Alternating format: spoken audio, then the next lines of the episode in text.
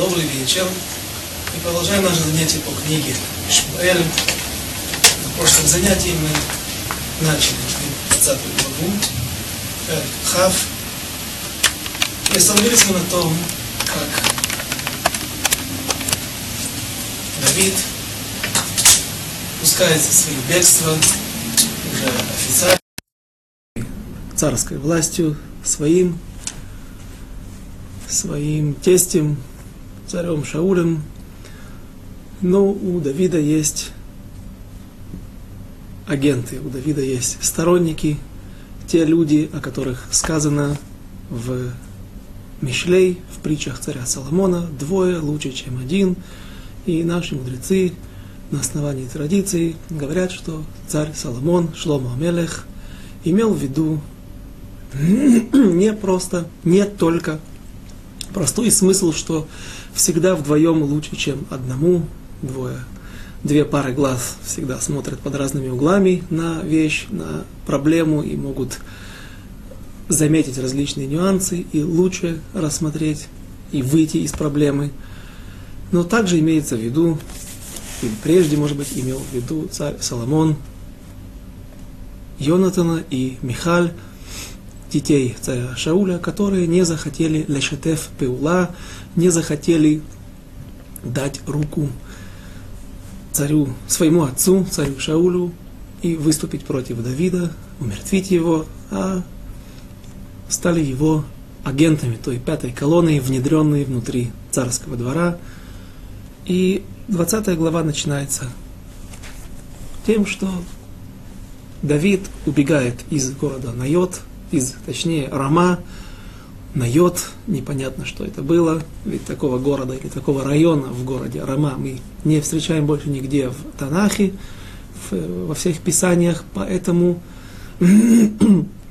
наши мудрецы трактовали о том, что Найот имеется в виду Найошель Олам, украшение мира, а что является украшением мира, как не украшением мира, как не храм, и открывают нам мудрецы о том, что в Рамоте, в Раме, в Раме сидел царь Давид, тогда еще только царь, царь в потенциале, тогда еще просто Давид, сидели всю ночь с пророком Шмуэлем, и Давид получил тогда ту смеху, то, ту традицию, ту передачу традиции которая передавалась от Машера, которую получил Машер Абаину Моисей на горе Синай от Всевышнего, передал ее Иошуа, Иошуба, Иошуа старцам, мудрецам Санедрина, и так это шло до, передавалось из поколения в поколение, и Давид является одной из, одним из звеньев той цепочки, которую которая тянулась до Вавилонского Талмуда, ибо после написания Вавилонского Талмуда эта традиция является доступной всем, хотя на прошлом уроке я также это остерегал, это важный момент. Нет такого понятия, человек может взять Вавилонский Талмуд, взять все книги. Сегодня. Десятки тысяч книг могут быть только в одном компьютере, они не так сложно, не так дорого стоят, не так сложно это достать, и уйти куда-то в пещеру, стать отшельником, ознакомиться, получить все знания Торы и выйти и сказать, что вот я являюсь претендентом на того духовного лидера, быть тем духовным лидером народа Израиля на основании той информации, которой я обладаю, все это быть не может. Так, ситуация так не может сложиться, потому что и сегодня есть та передача информации, традиций из поколения в поколение, от учителя к ученику, и не будем об этом больше говорить. Все это я уже упоминал на прошлом уроке. И Давид убегает из Рамота, из Рамы, Рамы, и пришел и сказал он к Йонатану. Давид пока что находится в окрестностях Иерусалима, или точнее в окрестностях Гиват Шауль, той столицы, в которой сидел царь Шауль в уделе колена Беньямина, и мы уже давно не упоминали о картах, к сожалению, у нас мы не можем показать карты может быть, какая-то появится другая возможность. Карты есть, на которые можно полагаться. Этот, эта местность, сегодняшний Иерусалим, Большой Иерусалим, она является перекрестком между владениями различных колен. Колена Ефраима, колена Беньямина, колена Иуды. Рама была в уделе колена Ефраима, Это следует из первого стиха во всей книге Шмуэль. Эфрати, из Ефра... Мигаре Ефраим, Эфрати трактует, толкует что-то другое. Кто хочет, может вернуться, посмотреть первый наш урок. Э, также здесь было колено Бенемина, Гиват Шауль. Сегодня это является частью Большого Иерусалима. Он настолько разросся, что находится, располагается сегодня на территории нескольких колен, и колено Иуды, которое на территории, на большей своей частью, на которой находился Иерусалим. Есть мнение, что вообще Иерусалим, святой Иерусалим, та святая земля, храмовая гора, ее окрестности не делилась, не принадлежала никакому колену, а делилась между всеми коленями. Но об этом дальше. А сейчас продолжим изучение 20 главы и тех перипетиях, которые попадает царь Давид, когда он становится вне закона и уходит в подполье. Первый стих, глава 20. ויברח דוד מניות ברמה, ויבוא ויאמר לפני יונתן, מה עשיתי, מה עווני ומה חטאתי לפני אביך, כי מבקש את נפשי, И убежал Давид из Рамы, и пришел, и встретился с Йонатаном, и спросил его, что я, в чем мой грех, в чем мое прегрешение за то, что э, почему отец твой преследует меня. Воемерло халила лотамут. И сказал ему Йонатан, Боже, упаси, ты не умрешь. Ине ло а асе авидавар гадол, о давар катан – ולא יגלה את אזני, ומדוע יסתיר אבי ממני את הדבר הזה, אין זאת. Говорит Йонатан, смотри, ты не умрешь. Ведь отец всегда, всегда рассказывает мне о том, что он намеревается предпринять, и поэтому не сделает он ни одного шага без, э, чтобы я об этом не знал. Он обязательно поделится со мной информацией, и, разумеется, я смогу передать тебе все, что замышляет мой отец. Стих 3. Ваишава от Давид, Вайомер, Ядо, Яда Авиха, Ки Мацати Хен Вайнеха, Вайомер, Аль Ейда Зот Йонатан, Пен, Яцев, Веулай, Хай Ашем, Нехей, Вехей навшей ки хефеша бейни увен амавет. И сказал еще Давид клятвою. Хорошо знает, то есть Давид не верит. Он опасается на то, что и отец Ионатана, царь Шауль, знает о том, что Ионатан находится на стороне Давида, и, может быть, он в этот раз не будет посвящать его во все свои замыслы, во все свои тайны, Знает отец твой, что я нашел благоволение в очах твоих, и подумал, пусть не знает об этом Йонатан, а то огорчится. Но как жив Господь, это клятва, и жива душа твоя, что один только шаг между мною и смертью. Стих четвертый. Вайомер Йонатан эль Давид. Ма тоймар навшеха веасе лах. Йонатан соглашается с Давидом, что есть место для сомнения, есть место для того, чтобы бояться отца. И по мнению Абарбанеля, который мы приводили в прошлый раз, он уже до этого была возможность убедиться в не в, в том, что царь Шауль не посвящает своего первенца, сына Ионатана, в, во все свои тайны, когда он поклялся, и тут же, после клятвы, когда Давид был возвращен в дворец, во дворец, царь бросает копье в Давида, попытки его убить. И мы пытались объяснить это иными способами, что просто у царя Шауля появилось, то есть когда он клялся, он не клялся просто так, без плат, без э, тфилат шав, э, швуат шав, ненужной клятвой. А, он клялся действительно от всего сердца, но потом у него появились новые причины для того, чтобы подозревать Давида в том, что все-таки плетет какие-то козни для того, чтобы захватить царский престол. Ну а Барбанель из всех комментаторов очень крайне настроен против царя Шауля. Он говорит, что уже в этот момент царь Шауль просто играл двойную игру. Он не посвящает своего сына Йонатана во все свои козни, во все свои интриги и поклялся ради того, чтобы Давид попал в его сети. Поэтому и сейчас Йонатан есть место для сомнения не только у Давида, но и у Йонатана. Он соглашается и предлагает Давиду, спрашивает Давида, ну хорошо, что скажешь ты, какой экзамен, какой индикатор будет, какая проверку мы сделаем, какую проверку мы сделаем для того, чтобы убедиться в намерениях моего, истинных намерениях моего отца. Стих пятый.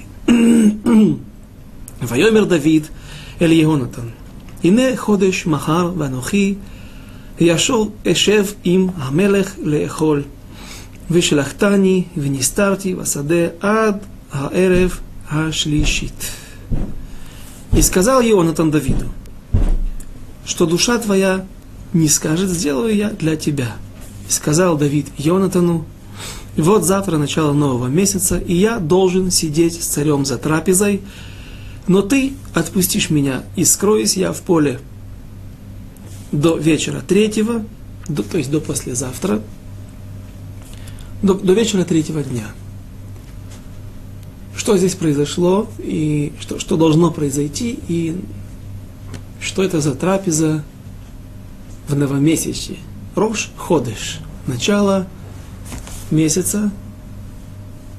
Сегодня этот день отличается тем, что все соблюдающие евреи вставляют, добавляют ставку «Я але в во время молитвы. Каждый еврей добавляет в этот день новомесячия, Рош Хойдеш, добавляет ставку не только в Амида, в молитве, но и Беркат Амазон, благословений после хлеба. И также утром в Тфилат Шахарит добавляется Тфилат Мусав и дополнение молитва Мусав, дополнительная молитва, как в субботу, как в Регалим, в праздники, и есть особое чтение Торы. Но на этом заканчивается э, выделение этого дня. Например, в этот день работают, как обычно, в обычные будние дни. Но в старые времена было принято, что этот день был полупраздничным. И люди добавляли от себя, те, у кого была возможность, добавляли от себя какие-то устражения, какие-то добавления, и в этот день не работали. Прежде всего, один из источников, почему в этот день, кто в этот день был свободен от работы, э, мы находим еще в Торе женщины, которые, не женщины которые, а все женщины народа Израиля после выхода из Египта, когда они, у них потребовали их мужья золото для того, чтобы сделать тельца, совершить это страшное преступление – Женщины отказались отдать свое золото, и тогда мужчины где-то достали другое золото и сделали из него тельца. Но женщины в благодарность за то, что они не хотели э, содействовать совершению такого страшного преступления, одна из честей, которые они были удостоены, это не работать в праздники, не работать в Рош Ходыш, в новомесячье. И, по-видимому, что мужчины тоже в какой-то момент присоединились к этому обычаю, или, по крайней мере, скажем, что царский дом, царская семья, царская свита могли, или большие люди, большие праведники, всегда устражали на себя и вели такой образ жизни с такими добавлениями и устражениями. То есть идет речь о трапезе, праздничной трапезе, как в субботу, или что-то подобное этому, когда вся семья собирается, все вместе преломляют хлеба, вино, праздничная трапеза, одним словом. И в это время все обязаны были быть за столом, в том числе и Давид. Говорит Давид Йонатану, вот я не появлюсь на трапезе, ни первого, ни второго дня. Отсюда пытаются привести доказательства, что в древние времена также благословляли. Два дня, один день из сомнений, сафек, второй день. Эм, это сугия трактат Бейца, Бейца. Здесь у нас нет времени сейчас заниматься этим вопросом. Есть, которые спорят, говорят, что нет. Был один день, пытаются свои доказательства приводить. Но, в общем, несколько дней должна, должно было продолжаться празднество. И, соответственно, два дня подряд Давид не появится за столом. Это не может остаться незамеченным. Что же произошло дальше, мы сейчас прочитаем. Стих 6.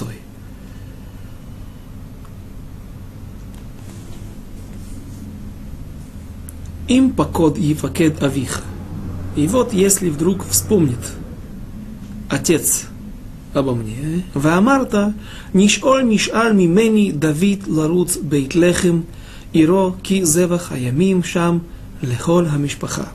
И тогда, если отец твой, царь Шауль, спросит о том, где, где пропал Давид, вообще сама ситуация очень странная. Давид уже несколько раз получает, э, в него бросают копьем за ним посылают разведчиков, за ним раз, э, агентуру для того, чтобы поймать его. Ему приходится спускаться по веревке из своего дома через окно, скрываться бегством. И почему? Оч, очевидно из стихов, что и Давиду, и Йонатану абсолютно ясно, что его ждут на трапезе. Я, к сожалению, не успел найти ответ на этот вопрос – Почему? И всем просто, всем ясно, что Давид должен появиться у стола царя Шауля.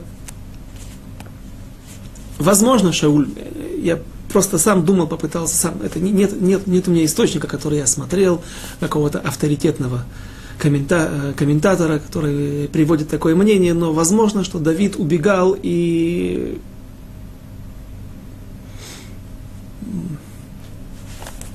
когда он убегал из дома, то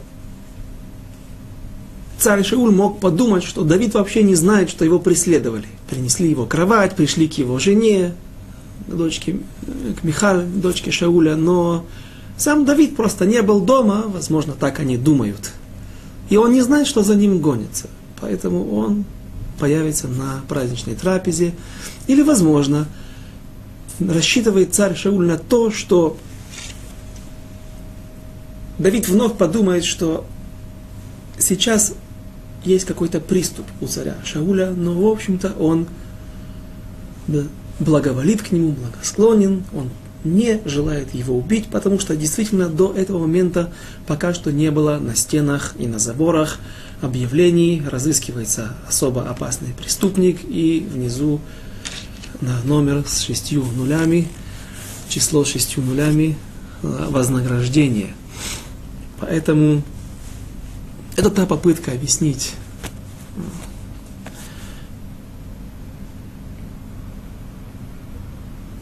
мы прочитали замысел Давида и Йонатана, и дальше стих 7.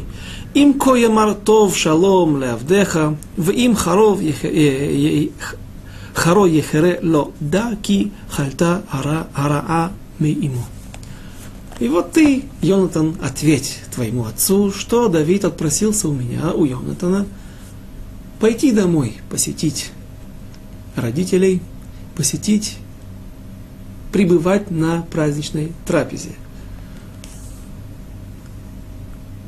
Что же это за трапеза?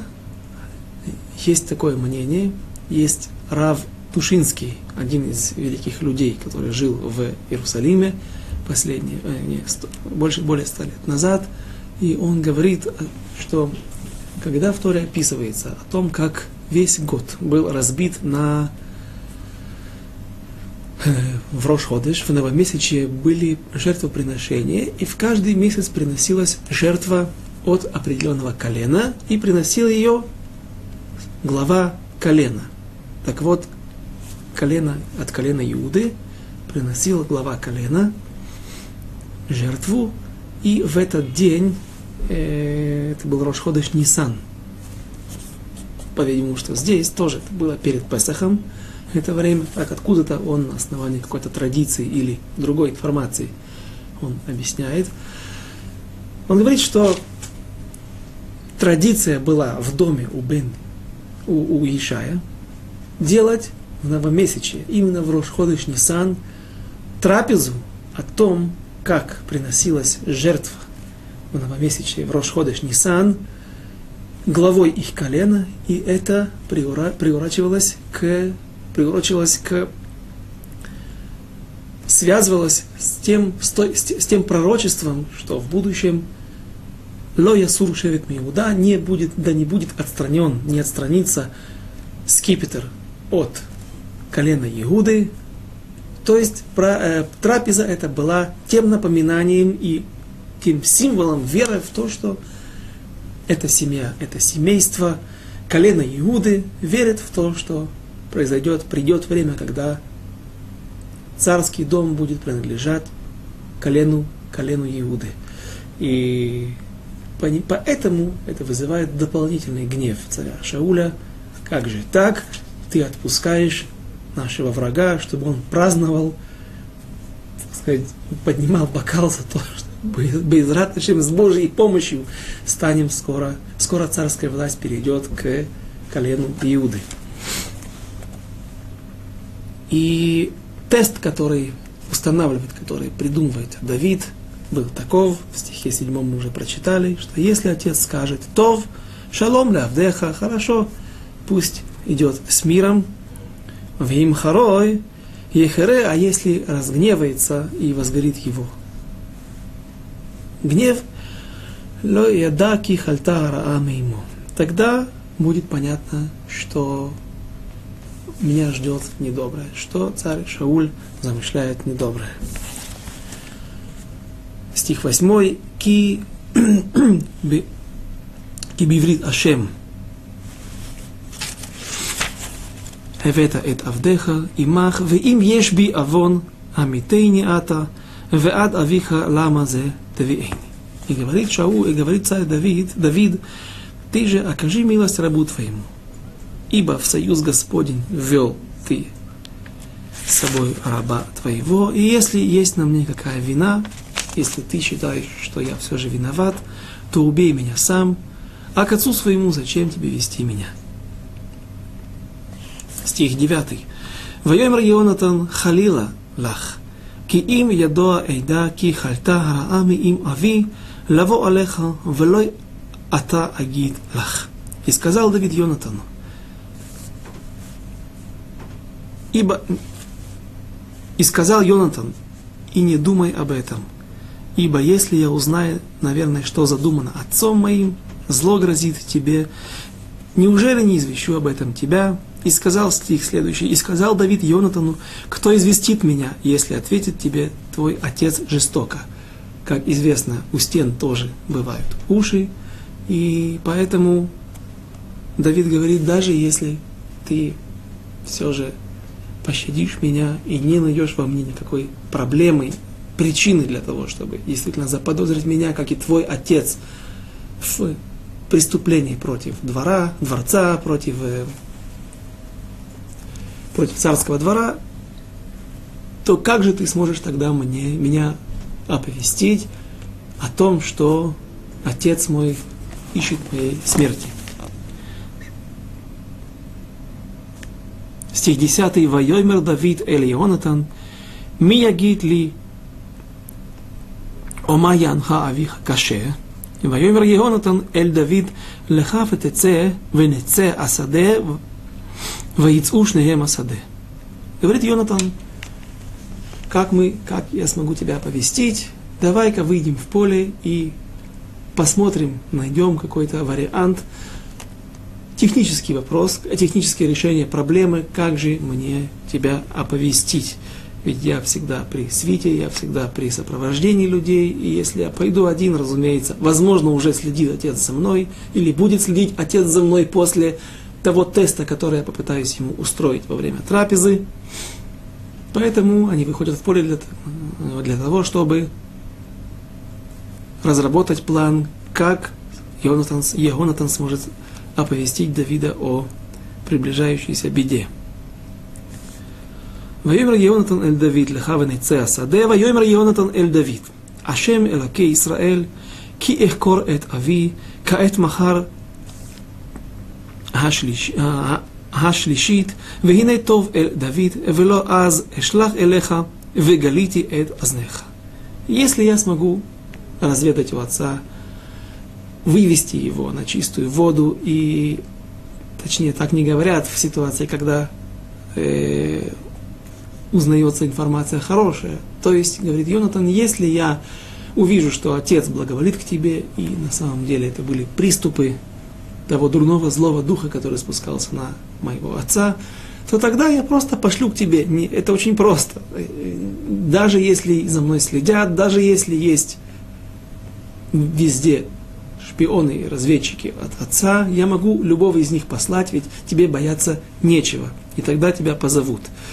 Каэт маха стих следующий, Юд Гимель, 13. Коя асе Ашем ли Йонатан, вихой Исов ки כי ייטיב אל אבי את הרעה עליך, וגליתי את אזניך ושלחתי והלכת, ושלחתיך והלכת לשלום, ויהי השם עמך כאשר היה עם אבי.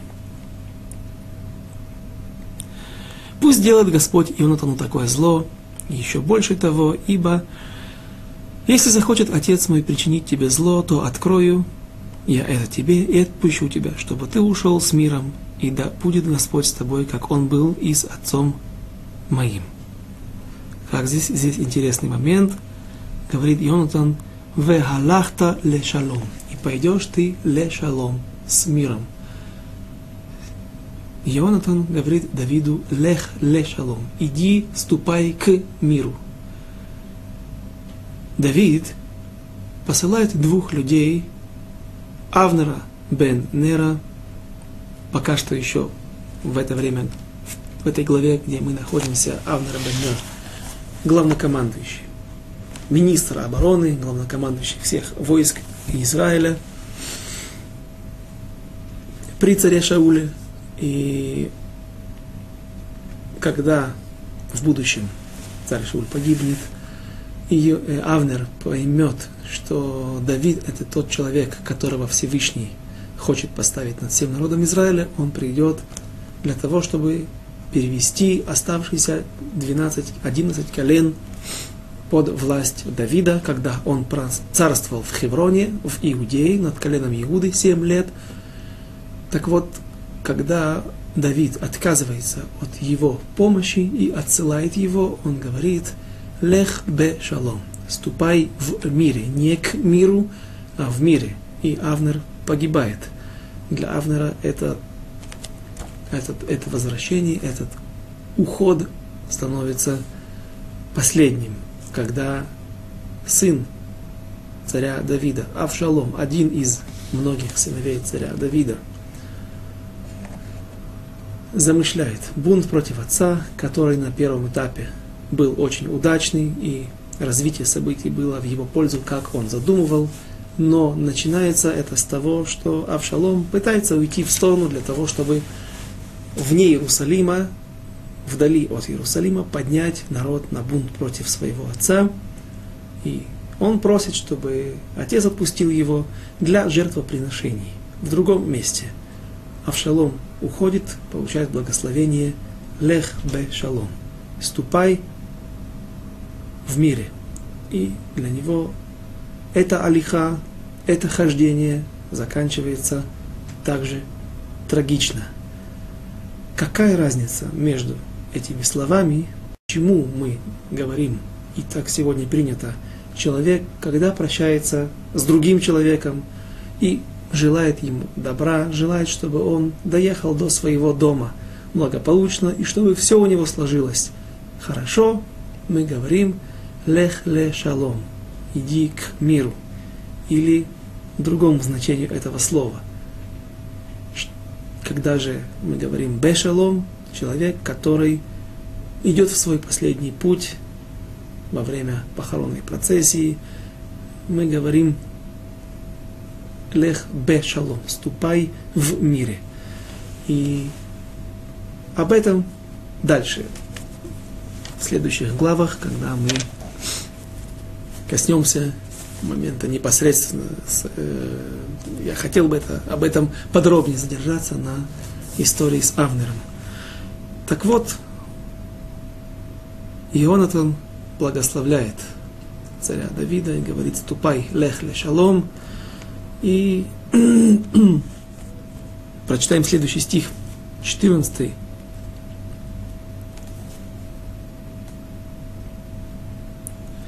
ולא אם עדיני חי, ולא תעשה עמדי חסד השם, ולא אמות.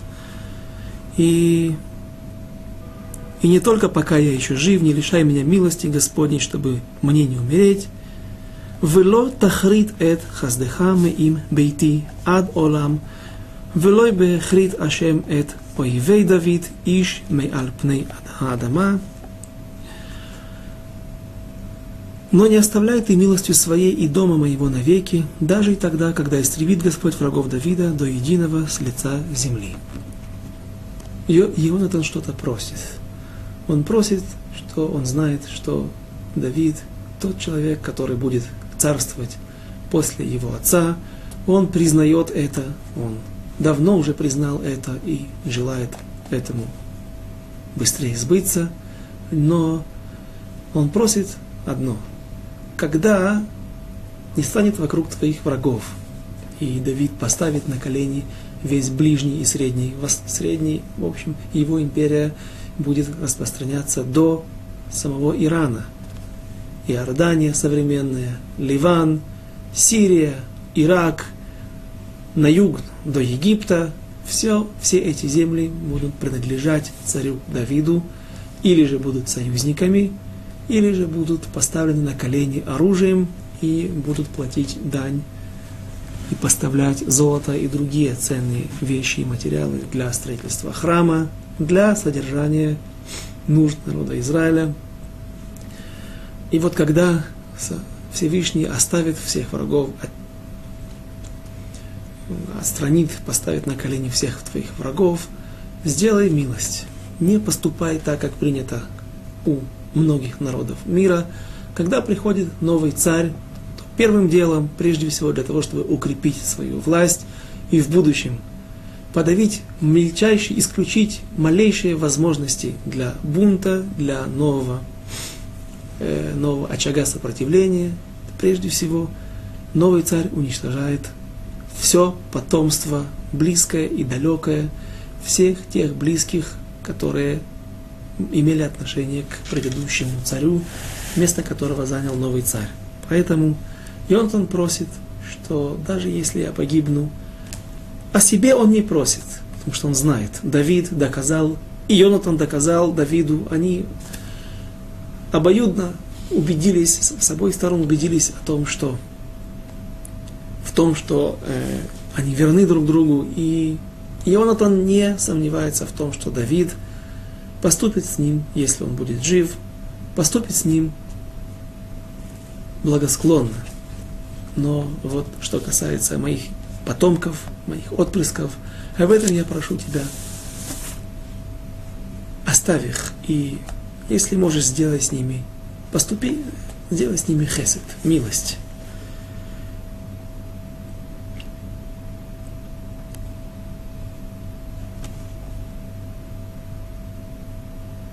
стих 15. Ваихрот Егонатан им. Э, извините, 16. Тедзайн. Ваихрот Егонатан им бейт Давид. Убикеш Ашем мияд оев Давид. И заключил Йонатан союз с домом Давида и просил Господа наказать врагов Давида. Стих 17. Вайосеф Йонатан лехашбия эд Давид беавато ото ки ахават навшо ахевой. И еще заклинал Йонатан Давида любовью своей к нему, потому что любил его как душу свою. Следующий стих, 18. Вайомерло Йонатан Махар Ходыш Венивкатта Ки и Пакет Машавеха. Завтра новомесячие и ты твое место останется пустым. Это, скорее всего, не останется незамеченным. И что же? Вышила что? И также на следующий день ты не появишься. На, в первый день, возможно, это не вызовет большого внимания и подозрения, но когда два дня ты будешь отсутствовать, это уже привлечет внимание. Тередме от увата эль хамаком ашер нистарта шам бьем хамаасе, вяшафта эцель хаэвен хаазель. А на третий день спустись пониже и приходи на то самое место, где ты скрывался в будний день, и сядь у камня Азеля. То место, где Йонатан сейчас, наверное, встречается вместе с Давидом, это предпоследняя их встреча, и камень этот называется Эвена Азель. На русском, в русском переводе его переводят как? Пишут с большой буквы. Название какое-то, место. Э, возможно, что это много, в Израиле в те времена было много таких камней, которые носили такое название. От, откуда же происходит это название? Корни его в арамейском языке – Сегодня на арамейском языке, в Вавилонском Талмуде мы часто встречаем слова «азаль» или «азла». «Азла», что означает «идти». Куда идти? Куда укажет камень? Иными словами, в те времена не было тамрурим, дорожных знаков, и не было мисрат тахбура, министерства по министерство движения, и люди каким-то образом, возможно, у царя была какая-то служба, и они устанавливали крупные камни, на которых было что-то написано, куда идти, перекресток. И это был указатель. Налево пойдешь, коня потеряешь, направо пойдешь. И Эвен Азель, тот камень, который указывает, куда идти. Налево пойдешь, пойдешь в Иерусалим, направо пойдешь, пойдешь в Заиордане или в Ерехо. И вот у этого камня, который был в окрестностях этого поля, или Геват Шауль, и договорились встретиться Йонатан и Давид через два дня после того, как будет опробирован тест, который они разработали вместе с Давидом во время праздничной трапезы. Э, в Израиле в начале века, во время зарождения государства, и немножко после этого, жил величайший человек, величайший мудрец Торы, Рав Иср Залман Мельцер, который приехал из Литвы в землю Израиля и был долгое время одним из вождей, одним из духовных лидеров народа Израиля. Э, как-то я читал в книге Толдот Яков о том, как Стайплер, Рав Яков, Рав Яков Исроэль Каневский, приехав с Украины после учебы в Ешиве э, в Беларуси, тоже называлось Литвой, смог приехать в Израиль и жил со своим гисом Хазон Ишем, некоронованным королем Торы. В те времена, э, то получилось так, что кто-то Стайпера протим, нюансы все не пишут в книге, что же произошло, но кто-то Тава эт Стайпер Бадин, кто-то позвал его в суд, какая-то была тяжба против Стайпера, на что ответил Хазон Иш, ты не должен идти на этот суд, потому что а судьи кто? В плане того, не в том смысле, который мы привыкли э, читать из, из этого произведения, а, а в смысле того, что судьи э, знают меньше, чем ты Тору, и во всем Израиле нету. Ты не должен идти, потому что кто во всем Израиле может тебя судить? Ведь во всем Израиле нет человека более знающего, чем ты. Тору, а до Рав Исра Залмана Мельцера, до Рава Исхака, Рава Исхака, э, Исра Залмана Мельцера. То есть мы видим из свидетельства Хазуныша, что это был один из двух-трех величайших людей, то, э, обладающих знанием Торы в Израиле. И вот Рав Исам Мельцер написал книгу, книгу, которая в котором комментарий на Талмуд, комментарий, э, который также указывает пути изучения Тор, пути изучения Вавилонского Талмуда. И его сын сказал ему, назови эту книгу Эвен Аазель, Эвен Аэзель. Почему? Потому что как этот камень от арамейского языка. Арамейский язык это э, семитская группа языков, которые, поэтому многие слова очень похожи и не, нередко употребляются в святом языке, в иврите. Разница, наверное, может быть приблизительно как между украинским и русским языками. Так вот, он сказал ему, назови Эвен Азель.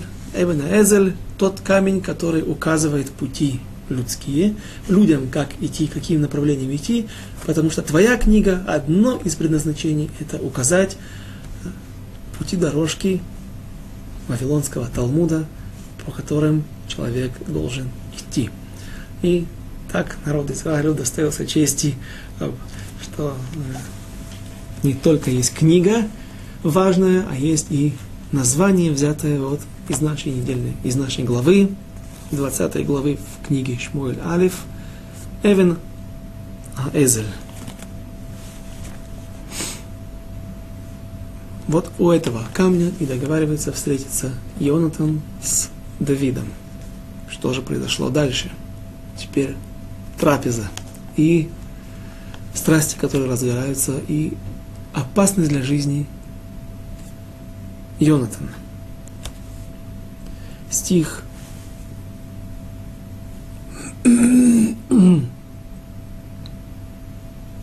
стих 20, Вегине. Эшлах это наар лех мцо эт ахицим им амойр. אומר לנער, הנה החיצים ממך והנה, כהנה, ויבוא כי שלום לך, ואין דבר חי השם. Перевод.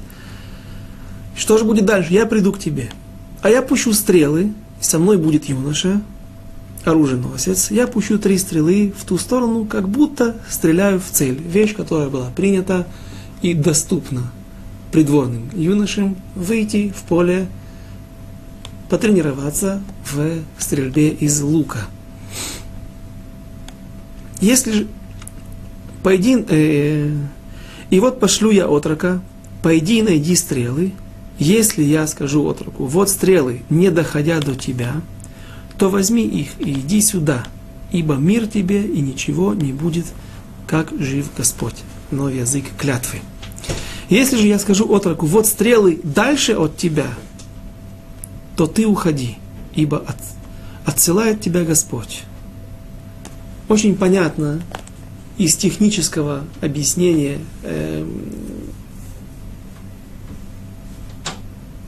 выстрелов этих стрел следует смысл. Если стрелы первая вонзилась в определенное место, в цель, а потом следующая до нее, от нее и иди обратно. Я кричу на Ару, юноша, иди ко мне для того, чтобы возвращайся, для того, чтобы ты смог найти следующую стрелу. Это знак тебе, что ты можешь возвращаться. Если же я пущу следующую стрелу еще дальше и крикну своему отроку, юноше, беги дальше, это знак для тебя, что беги как можно подальше. Вайсатер Давид басаде, вайги ходеш, ваешев амелех эль халехем леехоль. И Давид спрятался в поле, а наступило новомесячье, и все уселись за столом аль халехем леехоль. Пришли к хлебу есть. וישב המלך על מושבו כפעם בפעם אל מושב הקיר ויקם יונתן וישב אבנר מצד שאול ויפקד מקום דוד. Здесь Йонатан, по объяснению, по объяснению некоторых комментаторов, пытался сделать такой маневр, чтобы отсутствие Давида не было замеченным. Он пересел на место Авнера. Сел на место Авнера с надеждой, что Авнер, не сядет на место Йонатана, а когда он, обнаружив свое место занятым и, разумеется, не, не в обычаях, которые водятся при дворе, упрекать и говорить царскому сыну без пяти минут царю, встань-ка, это мое место, э, это дерзость и даже может караться смертной казнью, как бунт против царского двора. Это неуважение, выказывание определенного неуважения, пренебрежение царской семьи, возможно, к самому царю. Так э, Авнер, возможно, пойдет и сядет на место Давида. Авнер же сел на место Йонатана. Йонатану он не стал дерзить, не осмелился поднять его со своего места, но сел на место Йонатана, и место Давида осталось незамеченным. Скажите, а почему? Почему? Значит, было принято, что когда садятся за стол или у стола, я сейчас объясню, почему именно такая постановка, построение моего предложения, моих предложений, не за столом, а у стола, Э, возле отца, возле царя не садился сын.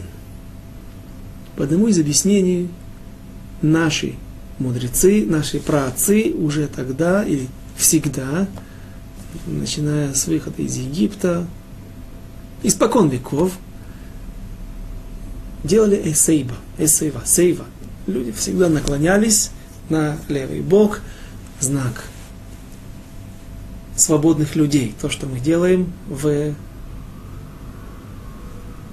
Леля Седер, в пасхальный Седер, когда мы выпиваем, кушаем мацу и выпиваем четыре бокала вина или виноградного сока на левом боку, как это делали в древние времена, люди не сидели.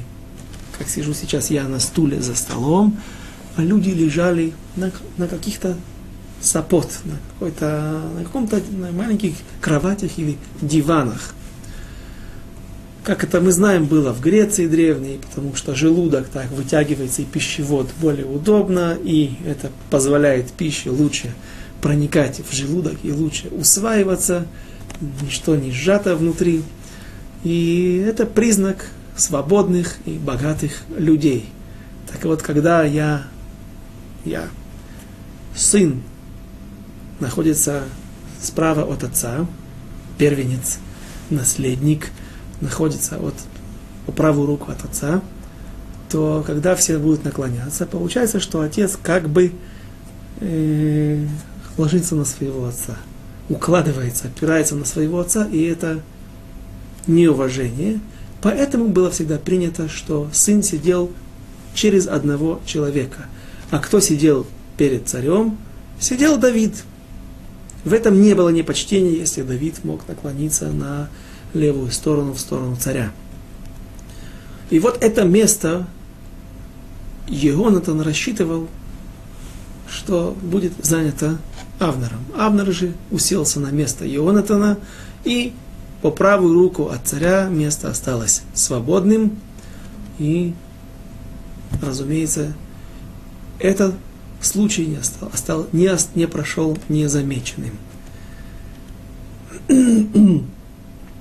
Есть комментаторы, которые спорят с возможностью, с правом утверждать, что такой обычай у нас был, у наших мудрецов.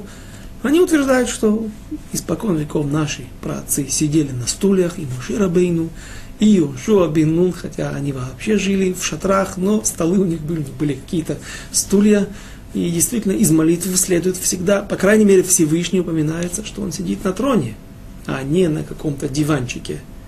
Понятно, что Всевышнему не нужна еда, ему не нужна эсейва. Но как-то э, из э, в, сейчас в субботу я вспомнил мне, вернулось благословение Аль-Кисола Ейшевзар, на стуле его не будет сидеть. Чужой, это говорится о престоле, опять же, престол земной. И, значит, цари сидели на стульях наши, уже, уже со времен еврейских царей, первых еврейских царей, то есть книги Шмуэль, сидели на стульях. Возможно, и до этого. А обычай сидеть, э, ложиться на левый бок, наши праотцы принесли с собой после возвращения из Вавилонского изгнания. После того, как побывали в Персии, в Иране, когда мы читаем Мегилат Эстер, и в конце хорошая развязка для народа Израиля, когда царица Эстер открывается о том своему мужу Ахашвирош, царю Ахашвирошу, что она еврейка, и что есть заговорщик, который планирует убить ее, ее народ и другие преступления. Так вот, написано, что каждый может открыть и посмотреть в конце Мегалат Эстер, что Ахашвирош в гневе заходит в соседний зал, в комнату к Эстер, и он видит, как Аман падает на кровать у царицы, на царскую кровать. Попросту кровать это может расцениться как та кровать, на которой спала Эстер. Но это неправильно, потому что в это время Эстер сама попросила, в какое-то время до этого, она созывает царя своего мужа и приближенных чиновников, в частности Амана, Имах, Шмо, на пир, на царский пир. И, наверное, женщины кушали в отдельном зале, и они лежали на сапот, на кроватях, на каких-то специальных диванчиках. И вот на этот диван и падал на колени возле этого дивана падал э, нашей а традиция говорит, что там стоял ангел, который бил ему все время под затыльник, когда Аман пытался встать от царицы Эстер. И тем образом, таким образом он попал под, под, под, подпал под еще больше гнев царя Хашвироша, когда увидел, ему показалось, что он не только царство, но и саму царицу хочет захватить. Так вот, э, кровать эта, которая говорится там, это тот диван, который, возле которого стоял столик, личный столик у каждого человека, который присутствовал во время трапезы. И это обычный, нормальный обычай для парсим, для персов, для древних э, обитателей Персидской империи и Вавилонии. Так вот, то, что сегодня принято во время пасхальной трапезы, пасхального седера, нам также склоняться на левую сторону в признак того, как, как будто мы свободные люди, это в дань того обычая, который принесен из Вавилона, из Персии, после изгнаний, многочисленных изгнаний наших праотцов. И поскольку это обычай, который был не изначально, а так к этому склоняются, к такому мнению склоняется большинство наших мудрецов, то есть, что все же сидели на стульях изначально наши праотцы, то если человек не сделал такое движение, не подложил подушку, стул был неудобный, или у него болит спина, и он не может сделать такое движение, это не говорит о том, что человек не выполнил заповедь, что он не во всех нюансах выполнил заповедь поедания мацы и выпивания четырех бокалов. Так вот, все же, если мы скажем, что здесь у каждого был отдельный столик, это более понятно, как мы, как, на, как, на что рассчитывал Йонатан, что отец не, не увидит. Возможно, что это был какой-то большой зал, и на каком-то расстоянии сидели, каждый со своим столиком, все приглашенные, все приближенные из свиты царя. План Йонатан, как мы уже минут десять назад упомянули, не удался. Авнер уселся на место Ионатана, а место Давида осталось пустым, и это было замечено царем. Но и не сказал Шауль, стих 26, и не сказал Шауль ничего в тот день, потому что подумал, это случайность. Нечист он, верно, ибо не очистился. В те времена мужчины очень строго относились к своей чистоте, к то, что называется законы Тума и Тагара, и также окунались в миквы после различных событий, которые с ними происходили, как, точно так же, как и женщины делают сегодня. Сегодня мужчины это не делают, но в те времена, видно, было это принято, а при царском дворе было принято есть также и хулин. Хулин – это еда, которая не имеет отношения к коинам, трума. Еда, которая кушает обычный Израиль. Но были люди, например, Шауль и его семья, которые устражали, брали на себя особое устражение кушать хулин бетагара в чистоте. Э, если вы вспомните, когда Ионатан стал причиной избавления народа Израиля во время войны, одной из войн их с филистимлянами, то Ионатан наколол, пал, уколол, вогнал палку в край палки в соту и откусил от этой соты.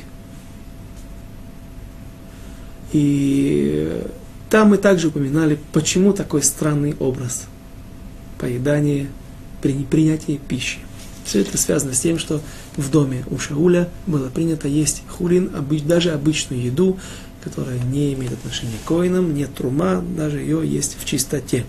Так он подумал, что если Давид не пришел, он знает мои законы, что у меня за столом не едят нечистыми, поэтому он ждет, пока зайдет солнце, и в тот день, когда он затумился, он пройдет и он очистится, а завтра он должен появиться.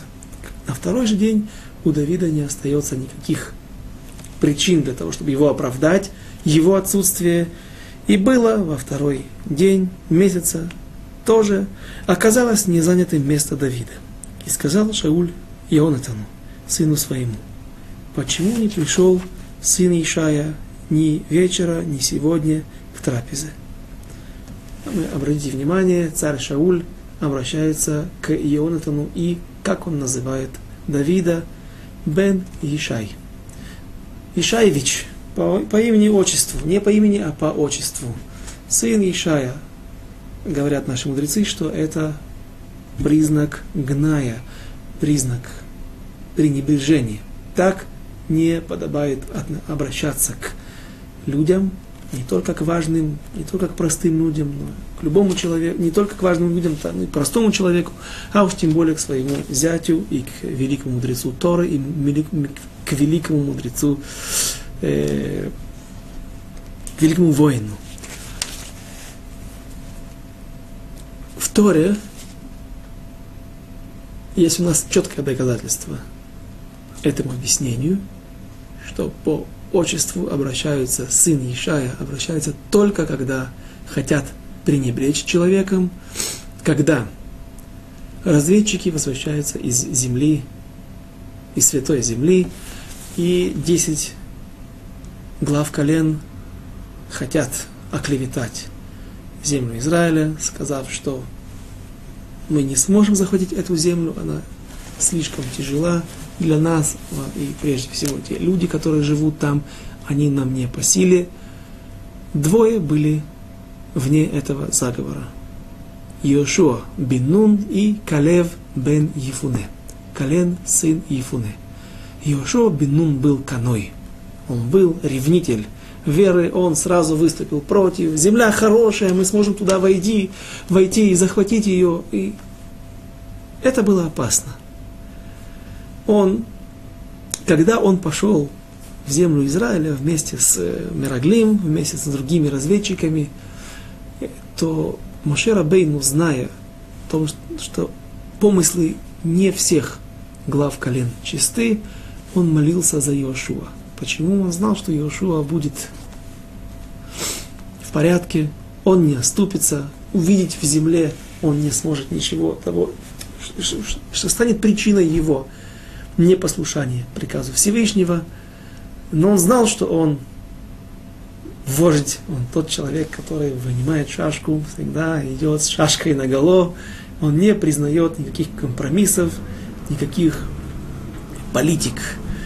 И поэтому он молился за него, что Всевышний поможет ему не попасть в переполох, ибо это опасно. Так вот, Амра, эм, э, Калев бен Ефуне, он наоборот, он был политик.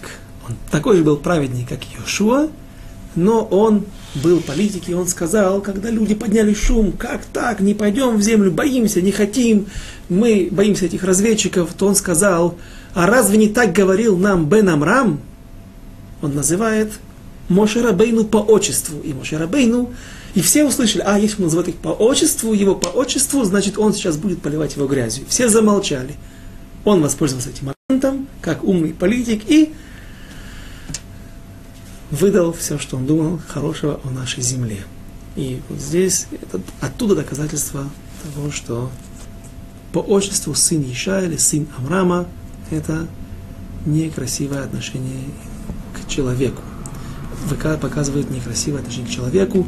Что же произойдет? Дальше мы без посмотрим, узнаем на следующем уроке. До свидания, до следующих встреч.